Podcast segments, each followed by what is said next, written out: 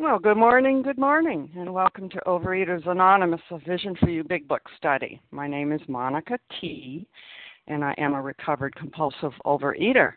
And today is Thursday, the 24th day of September 2015.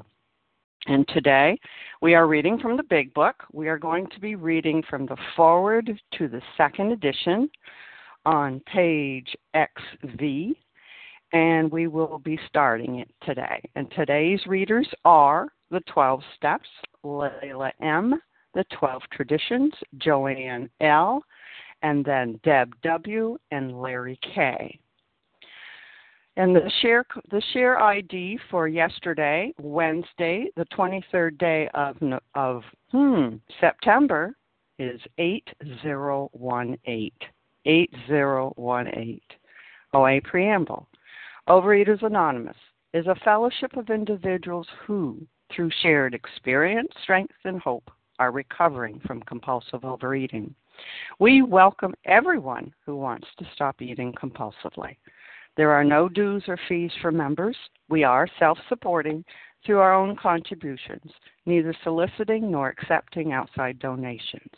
OA is not affiliated with any public or private organization, political movement, ideology, or religious doctrine. We take no position on outside issues. This meeting's primary purpose is to abstain, to recover from compulsive overeating, and to carry this message of recovery to those who still suffer. Our sole purpose.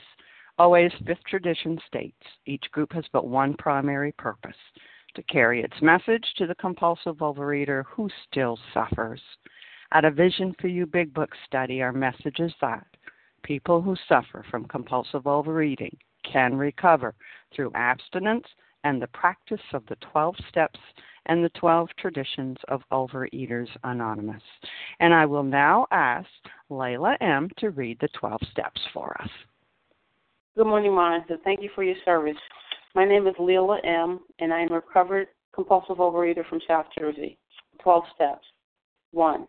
We admitted we were powerless over food, that our lives had become unmanageable.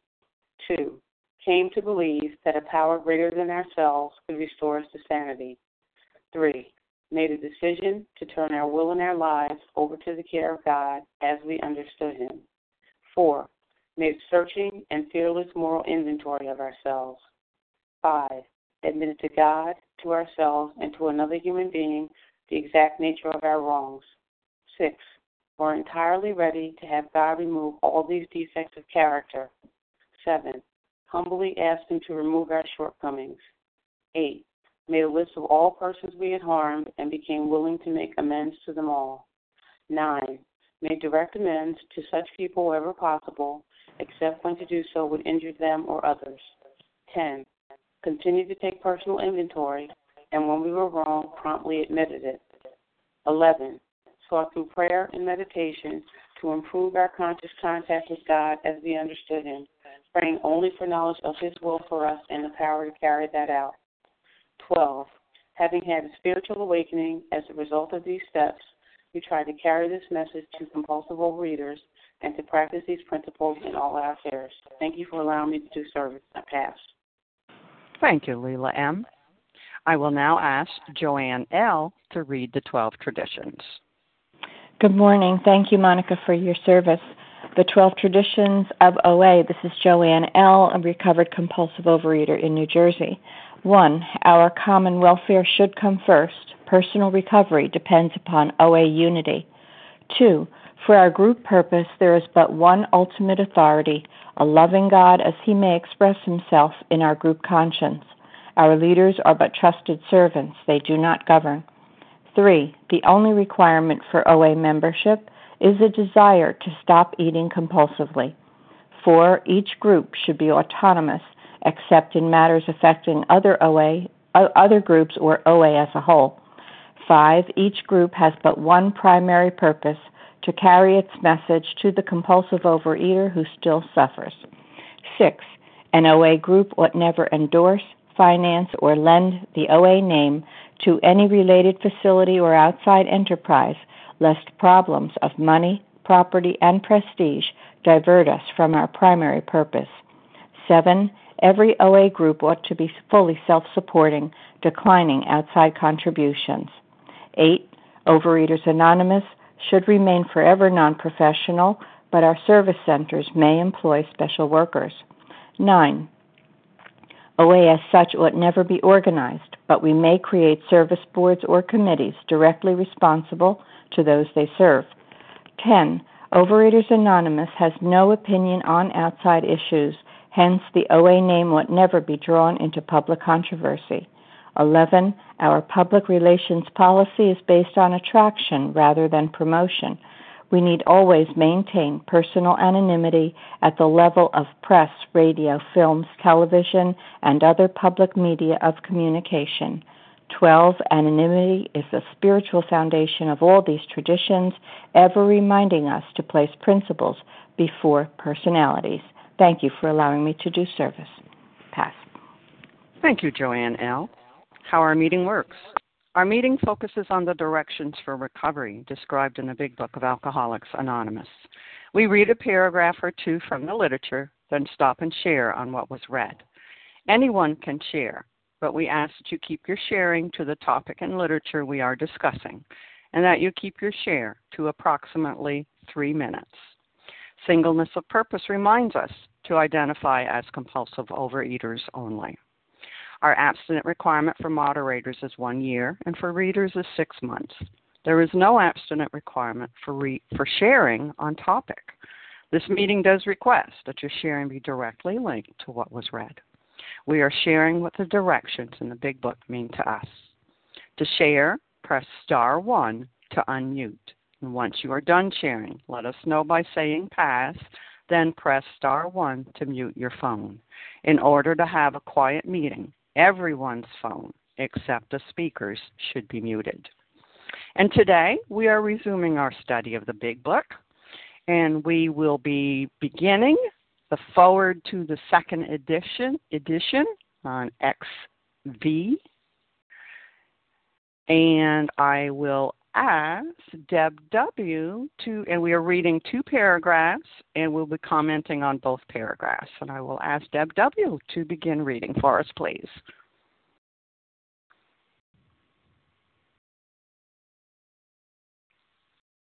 Star one to unmute, Deb.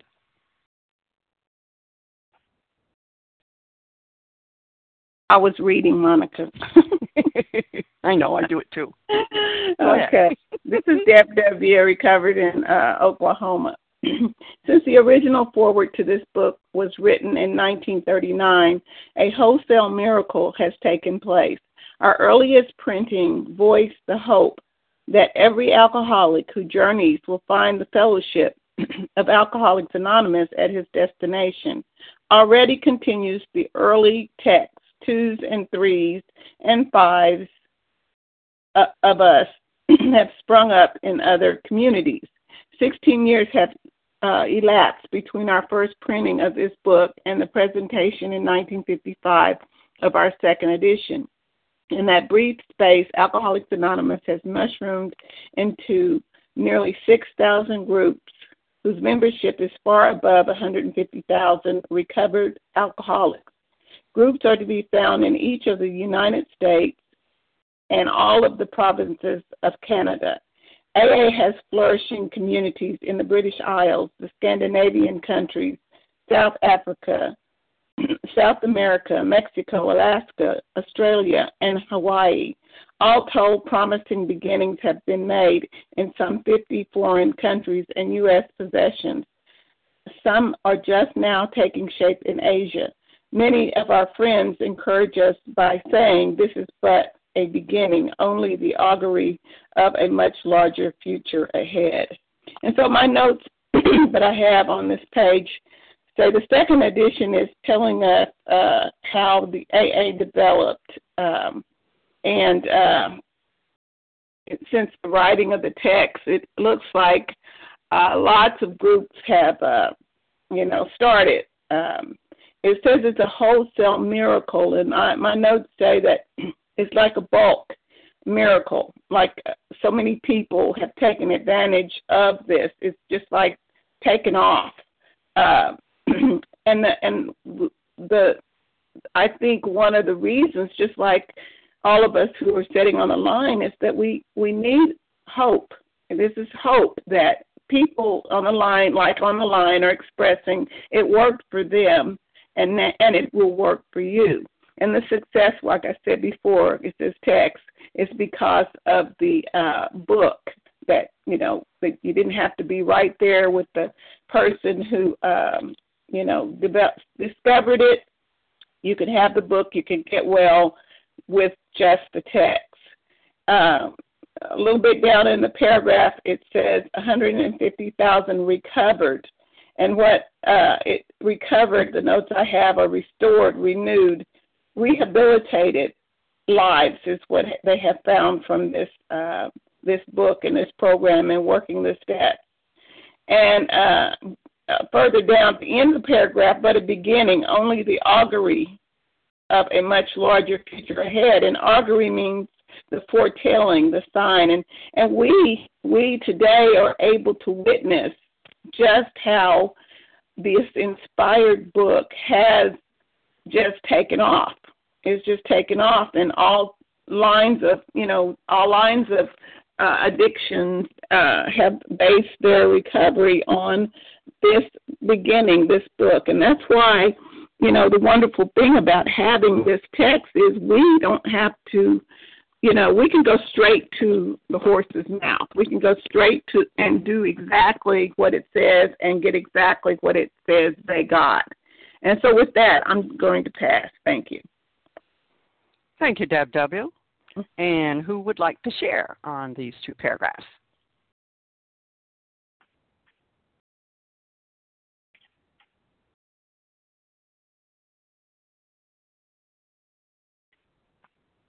Mr. R.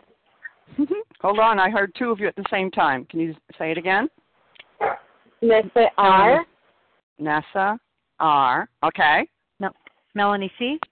Melanie. Mel- Melissa C. Melissa. Okay, let's start with that. Nessa R, Mo- Melanie C, and Melissa C. Nessa, you're up. Hi, good morning. My name is Nessa R, and I'm a recovered compulsive overeater in Toronto, Canada.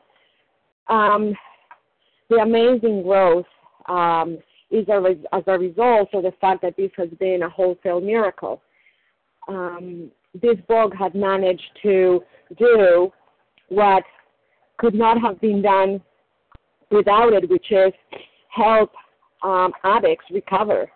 And the reason it you know, it grew. The the you know the it was, was published again, and so many books were sold, and the fellowship continued to grow, uh, not only within the United States but worldwide.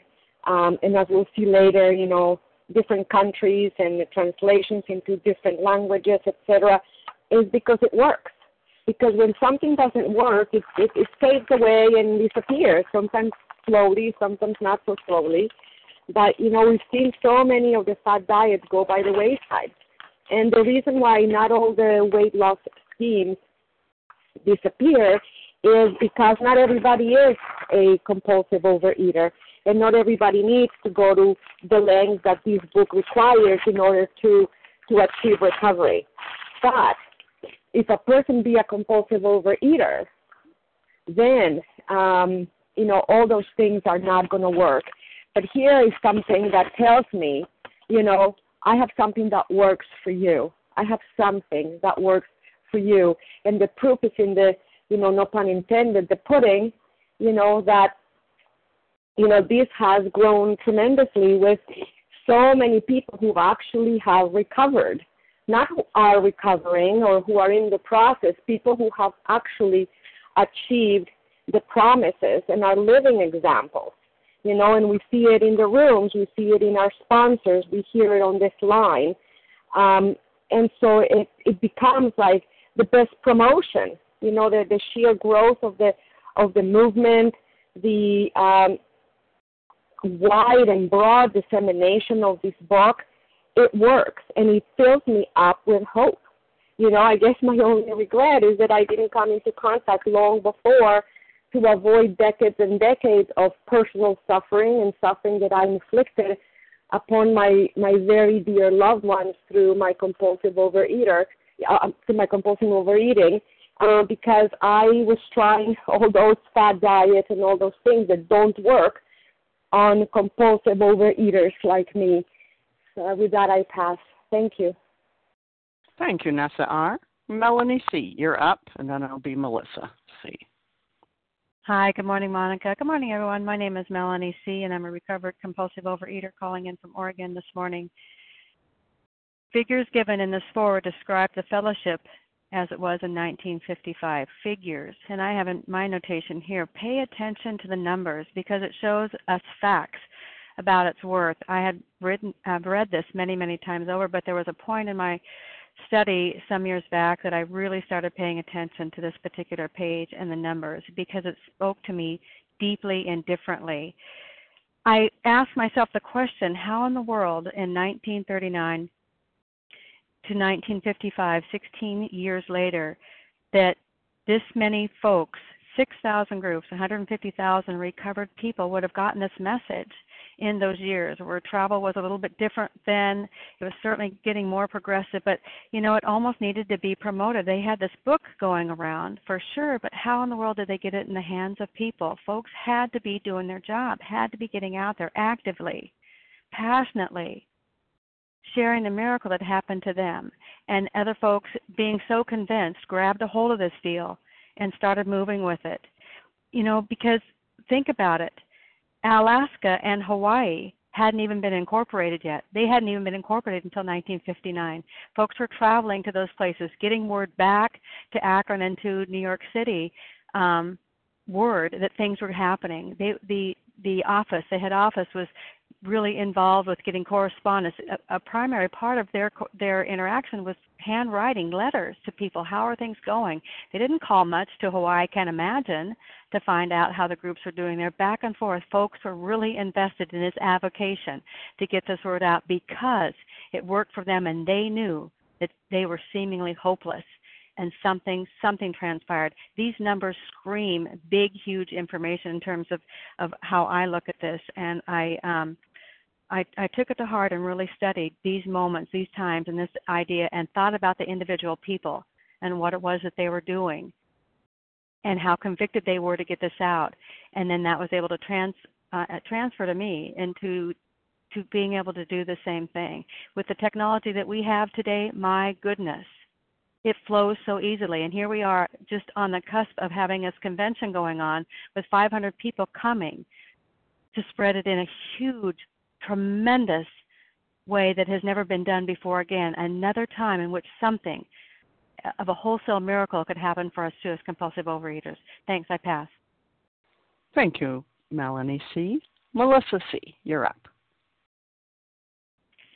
Hi, good morning. This is Melissa C., a recovered compulsive overeater in New York. And um, yeah, I'm just, you know, I'm amazed at, at the growth you know that in the first foreword it's a hundred recovered people, and now it's you know hundred thousands, and and then fast forward you know to now, and um, you know not only does this way of life work for alcoholics, but it works for compulsive overeaters like myself, and other afflictions and addictions, and you know it's it's like when um when it's aligned with my higher power, it just comes easily. It seems to all fit into place, and that's sort of how I feel about, you know, um, this recovery. That um, of course it blossomed and you know and and like wildfire spread because it works and it's aligned with God and and um you know and I love that it keeps saying recovered you know like that was the part that drew me in to the big book and um, and to this group which studies the big book because I had not heard recovered before, you know, uh, and yet it's written in the book, but somehow it missed my it missed my radar. And here I, you know, again and again, recovered, recovered, and um, you know, I'm just I'm so grateful that I today I'm recovered, and I know I'm recovered because you know I was able to fast yesterday for my holiday. And the night before, I had a passing thought that I could eat something extra at dinner to sort of make up for what I was gonna be missing. And um, you know, and I recoiled from that like a hot flame. And then moments later, my phone rang. Someone from the fellowship, and um, you know, and I laughed. Um, here I am. You know, that thought still exists because I'm not cured, but I'm recovered. So I have, you know, other alternatives besides than to just act on that crazy thought. And um, you know, and then last night I was able to end my fast with an abstinent meal, not overeating, just eating. And today, life continues as you know, just the same. And um, thank you. With that, I'll pass. Thank you, Melissa C. And who else would like to comment on these two paragraphs? Janice M. Kim G. Sarah W. Rick K. I uh, uh, okay, we're gonna have to start over. I got Janice M. and I got Sarah W. and I got Rick K. and I know I missed somebody. Kim G. Kim, that's right. You were after after Janice, Kim G. Okay, who else? I I don't know if it was Janice M or Chrissy M. Uh, I got Janice M. Is this Chrissy M? Are you Chrissy M? Yes, I am. I'm Chrissy M. Okay. All right, here's the order Janice M., Kim G., Sarah W., Rick K., and Chrissy M. All right, Janice, you're up. Well, thank you, Monica. Good job. um, yes, my name is Janice M. I am a grateful, recovered compulsive overeater. Okay, I heard so much, you know, and it's um, it starts out since the original. That means the original text. See, we're talking about this book. This is where the hope starts. Well, the hope started with Bill. Bill being recovered, and that's why it's wholesale. Why? Why do we come to, you know, this particular group has grown, Vision for You. Why? Well, because of, of recovered compulsive overeaters, that the problem has been solved for one day.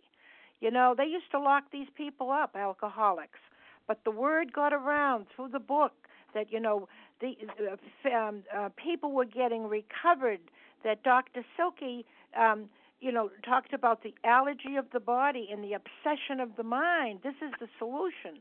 The obsession of my of the mind of wanting certain trigger foods for me was is wiped out for one day, one day only.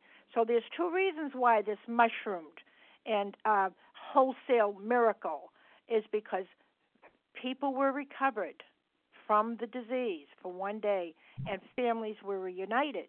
Now, when it says wholesale miracle, well, a miracle is something that is supernatural because I've you know I, I've been searching and searching and searching for the solution, and I didn't and I didn't come here. Uh, Yeah. Um, sorry, somebody is not muted. Please, everyone, if you're not speaking right now, please mute your phone. Okay, Janice, go ahead. Yes, thank you, Monica. You know, I I didn't come here to find a God in my life, a higher power. Um, but you know, I didn't come looking for him. But something was happening to me when I was in implementing these steps. Something totally uh, unaware of, but I knew it was different, and that's supernatural. You see, I had I, I could feel the strength, I could feel the power that that I can't explain. So those are the two reasons for the growth. You know, there there wasn't people weren't going out and prom- promoting, but it was the attraction, the attraction that gee, you know what? The hope that if she can do this, this happened to her, um, then it can happen to me. So it's the most important thing is yeah, what's attractive is that there's a way out. That's the attraction. Not how I look, not how I am. It's the attraction that this is how I was, this is how I am today, and I would highly recommend us to go to the website and you can hear you can hear from recovered compulsive overeaters how the change happened in their life from what they were from what they are today. And with that I pass. Thanks. Thank you, Janice M. Kim G., you're up, and then it'll be Sarah W. Good morning, Monica. Good morning, all. My name is Kim G, and I'm a recovered compulsive overeater. In that brief space, Alcoholics Anonymous has mushroomed into nearly 6,000 groups whose membership is far above 150,000 recovered alcoholics. mushrooms. I mean, in, in 16 years, they went from the first 100 to 150,000 recovered people. And I just want you to know how much I love Overeaters Anonymous, how much I love this fellowship. And I'm a little nervous about the share, but I love this fellowship enough to talk about this. You know, has our fellowship mushroomed like this? Is this what we're experiencing in Overeaters Anonymous? You know, just to give you some statistics, in 1990, when they did a census, Overeaters Anonymous included 150,000 members.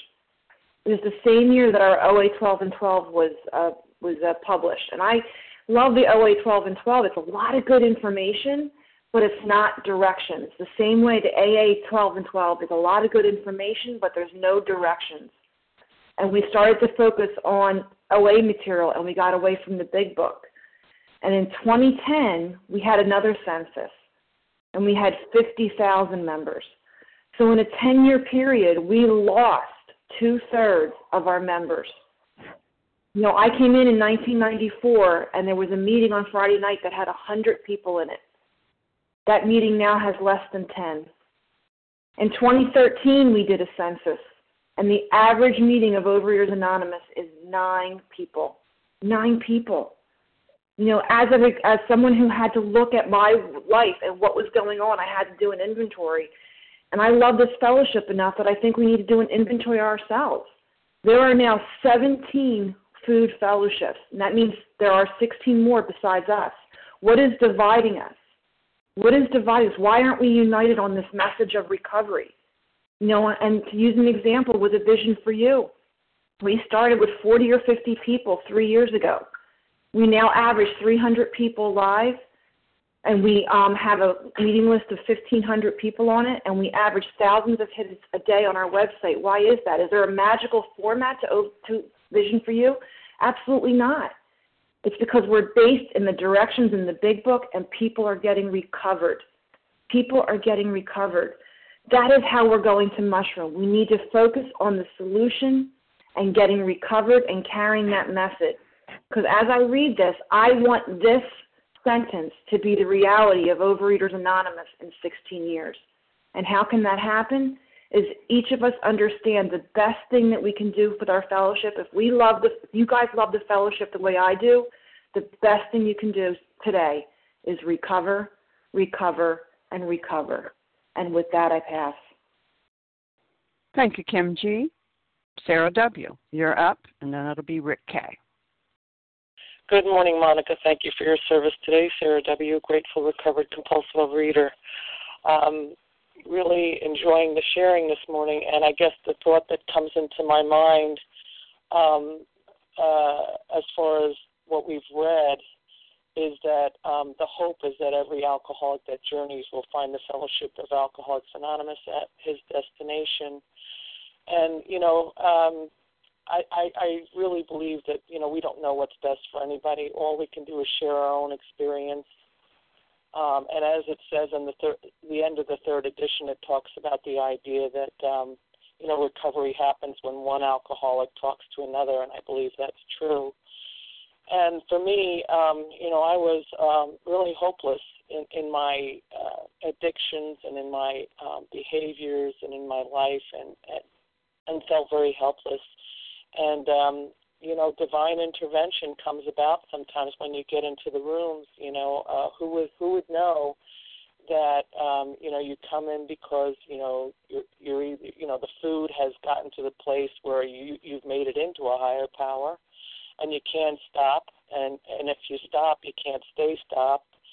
And um, you know the idea of a new way of life comes about um, through the through working the steps and I've had uh, many, uh, you know, I, I don't believe that recovery is linear. I, I really believe that there's lots of bumps in the road, that we learn lots of different things. And, you know, I don't recommend a relapse, but, you know, for me, I don't think I would have come, you know, coming to the place where I am now unless I had that because I needed that um, ego deflation that happened. And also, I, I wanted to uh, focus in on uh, many of our friends encourage us by saying that this is but a beginning. And I think that, um, you know, there is a new beginning that is occurring in Overeaters Anonymous. It, it really makes me sad that there's so many different fac- factions of our program uh, that uh, you know, and there's uh, some negating of each of those by different factions, which is sad to me because we're all under the umbrella of Overeaters Anonymous, and as was stated, you know, we're all in this together, and how can we make it better? Um, and you know, that's why I walked away from religion, in all honesty, because I felt like it was an us and them. And what I love about Overeaters Anonymous is we're here to help each other and um, you know I, I love the idea of we meet people where where they're at, and I have to say that that is really my my um, my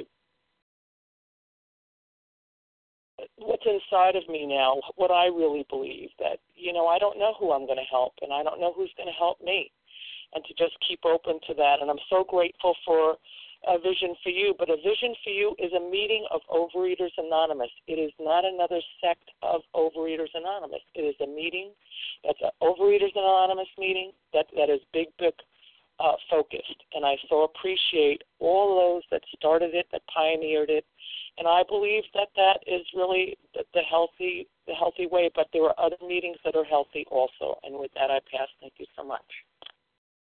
Thank you, Sarah W. Rick K., you're up, and then it'll be Chrissy M. Hi, this is Rick K., a, uh, a actually recovering compulsive overeater. That's what I call myself anyway, from Miami, and it's great to be here this morning. And and I'm absolutely just always always amazed uh, that that two drunks could get together in 1935 and and by their meeting it could lead to the publication of this incredible book which um, and I, and I always I, I always share this this incredible book that I believe is divinely inspired and that has never lied to me and that I've never found anything uh, in to be untruthful. So what I wanted to talk about a little bit was uh, that last line that it was only the augury of a much larger future ahead. You know, could these two guys, when they got together to talk about their drinking, have possibly imagined that that it was going to result even today. I just heard that there are 15 uh, eating disorder groups, which I assume it's 15 12-step groups. And I saw something, uh, an article the other day that said there are 35 or 40 12-step type programs, which have all come out of this. It's just incredible.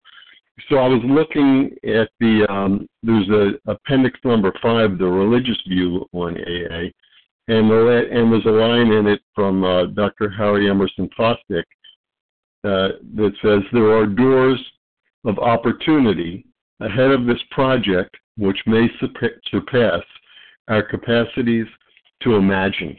And you know, could they have imagined back then what what was happening today? What was going to happen today?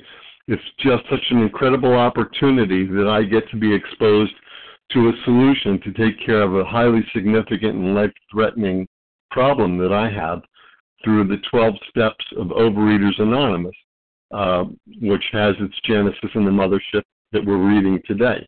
Um, I couldn't be more grateful and for this opportunity. I couldn't be more grateful that I get to join. You know, I you know when I hear people talk about well, there's a problem with the program and there's this or there's that. I never have anything but complete hope. When I hear somebody share their success, I join with them in their success. And when I hear somebody share about a problem, I join with them and understand their problem uh, because we have this commonality, not only of a fellowship that involves the disease process, but a fellowship that involves a common solution. Uh, and we all get to join together today. And it's a beautiful thing. And with that, I'll pass. Thank you, Rick K. Chrissy M., you're up. Hi, I'm Christy M., recovered compulsive overeater and anorexic from New Jersey. Um, when I this this um, reading just made me think about I have the opportunity to to go to a lot of different 12 step meetings and um, different different aspects of my disease and and be in recovery for a few. And so it's just like I I have the opportunity to see the 12 steps working in so many people's lives in so many different ways and the the point of the whole program is is from what I read, from what I understand from the reading and what's been taught to me, is to get a higher power, to live life on a spiritual basis. So I've I've been given new eyes to see that recovery happening in people's lives in all in all different capacities, not not really to compartmentalize um, how people are living this program, you know, whether it's for food or it's for alcohol or if it's for drugs or sex or or codependency, whatever it is, but to have the fellowship that I crave, like it says, I have that fellowship with anyone who's working these steps in their lives. It doesn't matter what problem they're working on. So so for me it feels like the the part of the the prayer that we say in in another meeting, um, "Thy kingdom come, Thy will be done on earth as it is in heaven." I that's what that feels like for me when I'm in a meeting or when I'm going down the road and I see bumper stickers that say "Friend of Bill" on the back or "Easy Does It" or you know any any any sign in the world that that this fellowship that the 12 steps are spreading and that people are living on a spiritual basis that it gives me it gives me such a feeling of connectedness. And and I know that for every person who's in recovery is spreading that to their families because I teach my kids how to process their emotions with uh doing inventories and you know we we just spread this and it's just a, a beautiful way to live. That's all I have. Thanks. Thank you, Chrissy M. Uh, with that, we are going to move on to the next paragraph, and I will ask Larry K. Could you please read for us? Thanks, uh, thanks, Monica, for your service. Larry K., recovered compulsive reader from Chicago. The spark that was to flare into the first AA group was struck at Akron, Ohio, in June 1935 during a talk between a New York stockbroker and an Akron physician. Six months earlier, the broker had been relieved of his drink obsession by a sudden spiritual experience. Following a meeting with an alcoholic friend who had been in contact with the Oxford groups of the day of that day, he had also been greatly helped by the late Dr. William D. Silkworth, a New York specialist in alcoholism, who is now accounted no less than a medical saint by AA members, and whose story of the early days of our society appears in the next pages. From this doctor, the broker had learned the grave nature of alcoholism. Though he could not accept all the tenets of the Oxford groups, he was convinced of the need for moral inventory, confession of personality defects, restitution to those harmed, helpfulness to others, and the necessity of belief in and dependence upon God. Okay, so um, uh, the uh, you know so much here, and, and, and, so here you know was a seemingly uh, chance encounter, this divine spark where Bill and Dr. Bob met in Akron. You know, one alcoholic carrying the message of hope to another alcoholic. You know, just like we do today, and that's what started this thing in 1935, and it talks about you know what happened six months prior to that. You know, uh, Ebby, of course, Ebby Thatcher carried the message to Bill, and uh, you know the the Oxford group, um, you know, was uh, was a was a Christian ministry at the time that espoused surrendering to a higher power, among you know other principles, and you know Bill had his spiritual experience while being treated at Towns Hospital in New York, and, and he was relieved of his drink obsession. I mean, how miraculous. And you know, who was Dr. Silkworth? Well, Dr. William Duncan Silkworth. Uh, he served uh, as a chief uh, physician at Towns Hospital in New York, and, and he made some indispensable contributions to our society. You know, among those, uh, he was convinced of the grave nature of our disease, and grave, you know, means means death, means deadly and you know he by insight and and and uh, and I choose to believe by divine intervention you know Dr. Silkworth understood that no amount of medical training alone you know he he couldn't help these these people afflicted with this disease of recovery And so we'll read later on uh, about the twofold nature of our disease, and uh, uh, it's really important. Um, you know, for me, I know that um, you know uh, others will talk in more specifics about all that's that's in this paragraph, but I want to share that you know I overlooked all the forewords because I was a corner cutter. you know, I was, uh, uh, you know, I, I, I got the big book and, and I skipped over all this stuff the first time around. And that was a mistake. And that's okay. That's the trajectory that I was on, but uh, it was a mistake because there was no way that I could begin to understand how this worked if I didn't understand where we started from and all we're, we're, we're learning about here. There was no way. It was impossible for me. Maybe you could do it, but but I certainly couldn't. And so I tried to go about doing it Larry's way. And you know what? Larry's way, I'll tell you what it resulted in tell you what it didn't result in. It didn't result in a spiritual awakening, and I continued to be enslaved by the food day after day after day. And I wondered why in the heck, why me? Why are all you getting it and not me? But see, then I learned that I had to follow the 12 steps, and I had to learn just what we're learning now. And thank God for that. I'm I'm a walking, breathing, living person who has uh, you know has been given this this wholesale miracle and with that, I'll pass. Thanks. Charles H. from New York. Thank you, Larry K. Charles, I got you. Who else would like to share on this paragraph? Sally. Sally. Reva P. Reva P. Leah. Ronnie P. Leah. Lonnie P. Okay. Let's go for that with that for now. Uh, Charles H. and then Sally. Thank you Charles, kindly. Thank you kindly. Uh, good morning, Charles H. Recovered Visionary just for today. And I want to jump down the throat of both of those passages this morning. Um, first, I want you know, you know, how, how can I how can I bear fruit if I'm not willing to plant seeds? And in the second meeting yesterday, the second hour was such a great question. Um, you know, and what I took from it is, you know what?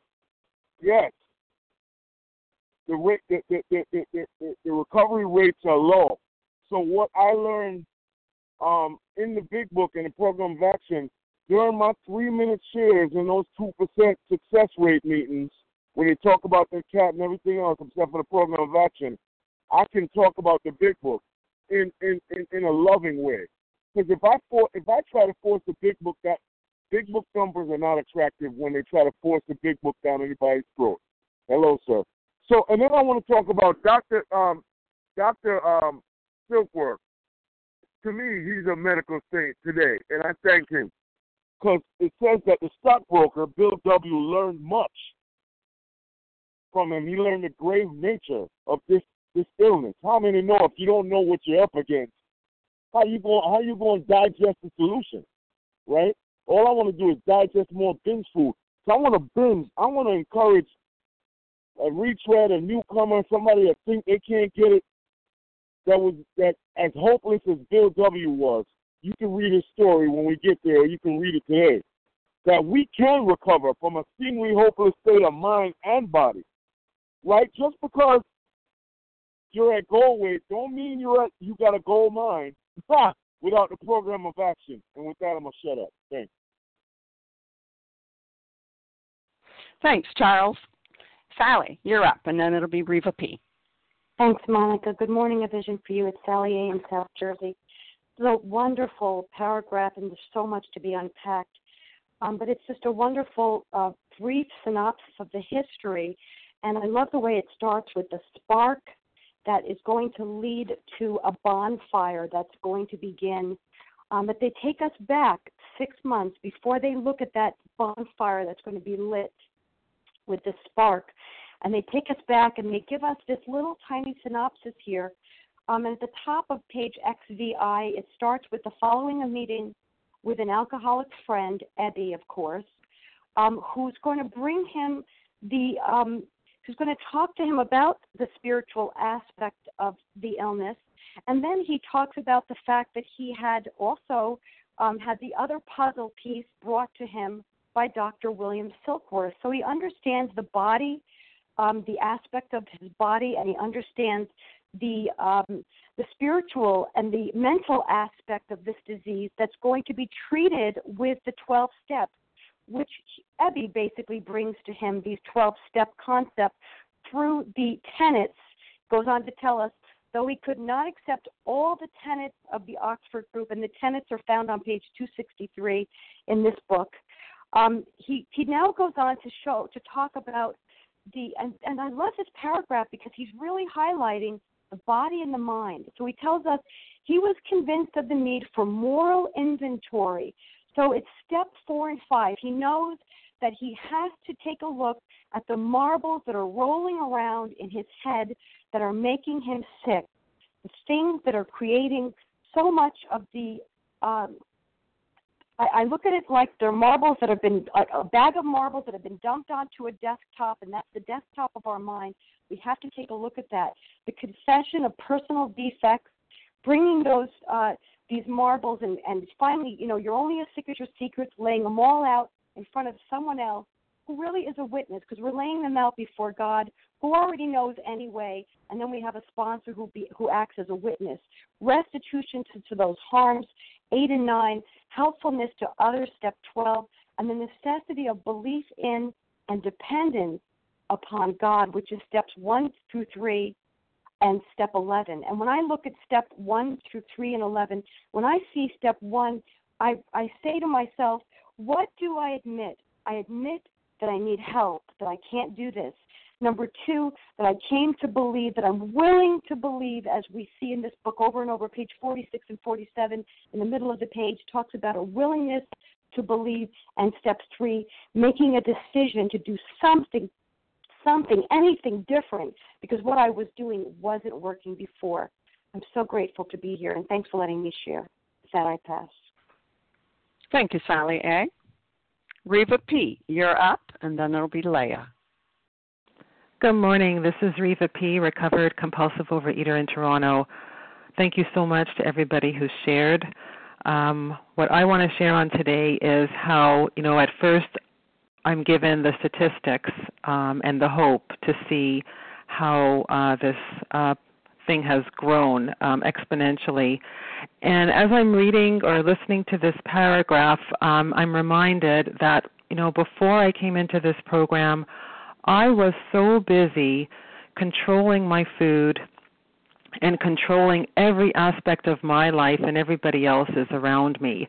Um, and the way this whole thing has evolved is totally 180 degrees opposite.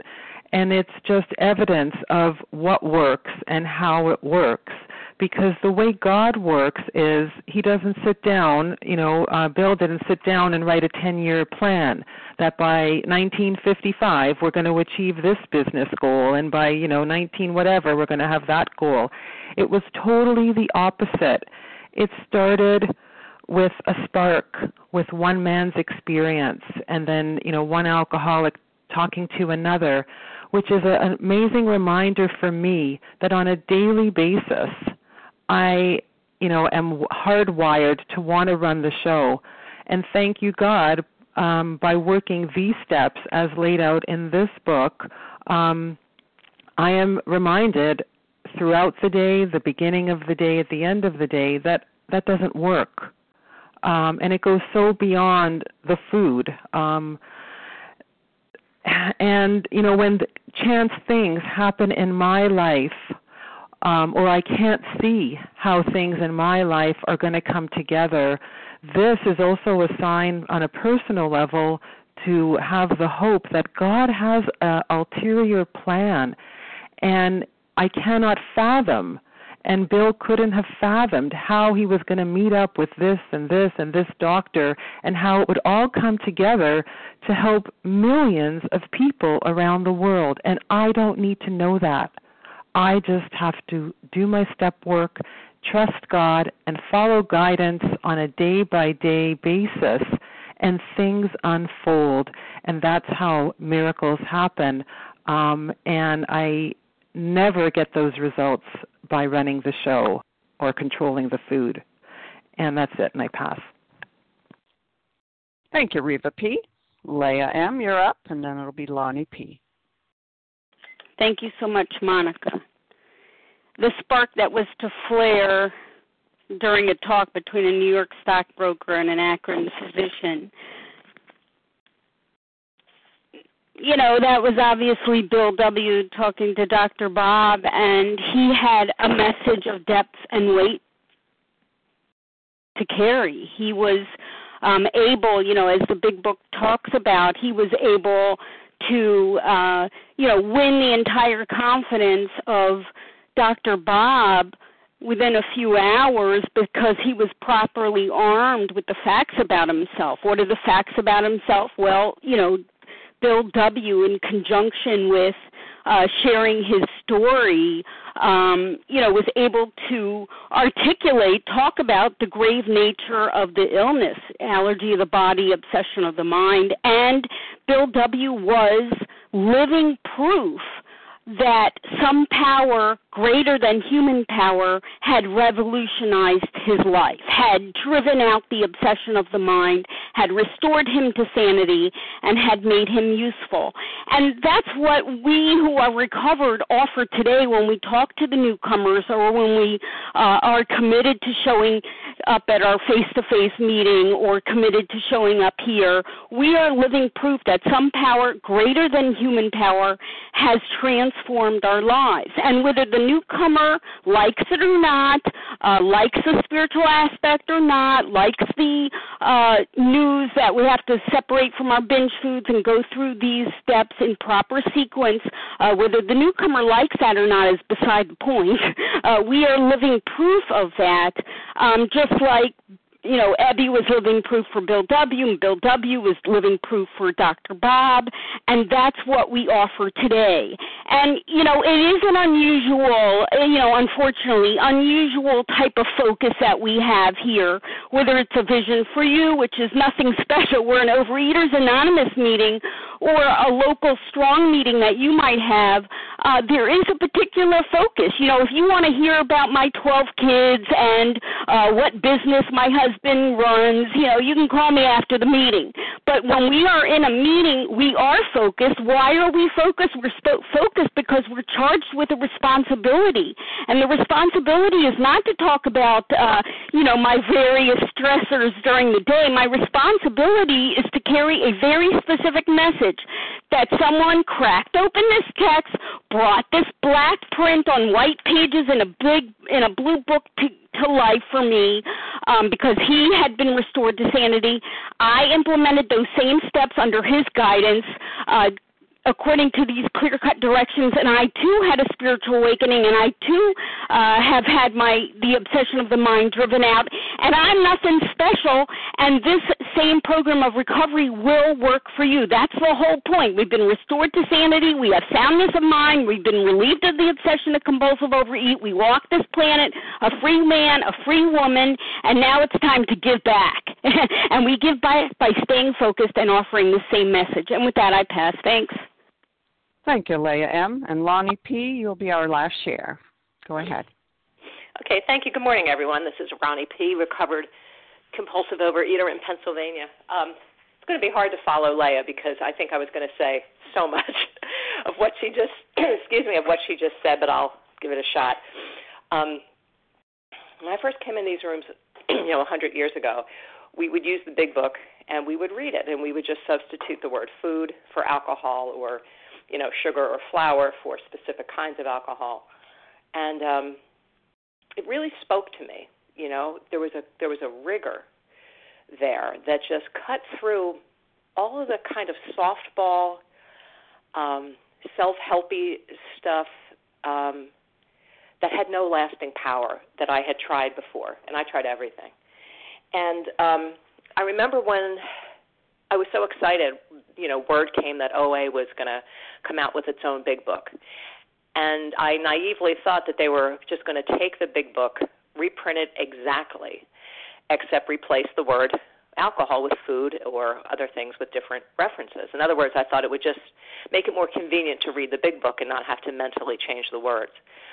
And I, rem- I remember being so shocked and so disappointed and sad when the uh, when the books came out and they were nothing like um, the big book.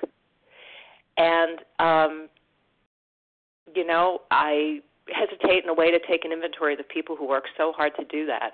Except in retrospect, and I realize now that what I think I think OA has really dwindled in the last years because we tried to make it, we tried to find an easier, softer way. And we wanted it to be an easier, softer way to recover. And I think we saw newcomers come in and we saw just the fear on their faces when they heard the word God or they heard they'd have to put down certain foods. And speaking for me, but I think for a lot of compulsive overeaters, we're a really codependent lot, and we wanted to make it easier and say, okay, well, maybe let's say it a different way. And so then everyone felt a little better, but then everyone got fatter, and then the numbers dwindled, and the recovery went out the window. And um, so I, just listening to this, and I know I've said this before on the line, I am unbelievably grateful for this meeting, and the fact that it's growing so much just tells me how much there is a hunger for something that actually really works, for something that is rigorous, because that's what, look, this is a bad, bad illness. You know, you don't fight a terrible infection, you know, with a little more chicken soup. You get an antibiotic already. You know, you get to the doctor, you get a shot. Um, this is serious. It's not going to be helped with chicken soup. It's much bigger. And, um, and when the rigor leaves the program, we get sicker and that is so sad. Um, and I, I do know that I began really drifting away from the meetings when they just became these self-help things, and it just seemed like a, I, I, I wasn't wise enough to know what was missing, but I sensed what was missing, and then because I'm so codependent, I would sort of go in that direction, like, okay, I guess this is what we are now. You know, for a while I went uh, to AA meetings. Time. Thank you. Um, I'll share this another time. Thank you so much for your service. I pass. Thank, Thank you, Ronnie and Ronnie and Ronnie P. messed up on that one. Okay, thank you everyone. We've come to the end of our time this morning. Thank you to everyone who has shared. And we will now close with the reading from the Big Book on page 164, followed by the Serenity Prayer. And Rachel and M, can you read for us, please, from A Vision for You? Yes, good morning. This is Rachel N. M. I'm a thankful, recovered, compulsive reader and anorexic. Our book is meant to be suggestive only. We realize we know only a little. God will constantly disclose more to you and to us. Ask Him in your morning meditation what you can do each day for the man who is still sick. The answers will come if your own house is in order. But obviously, you cannot transmit something you haven't got. See to it that your relationship with Him is right, and great events will come to pass for you and countless others. This is the great fact for us. Abandon yourself to God as you understand God. Admit your faults to Him and to your fellows. Clear away the wreckage of your past. Give freely of what you find and join us. We shall be with you in the fellowship of the Spirit, and you will surely meet some of us as you trudge the road of happy destiny. May God bless you and keep you until then.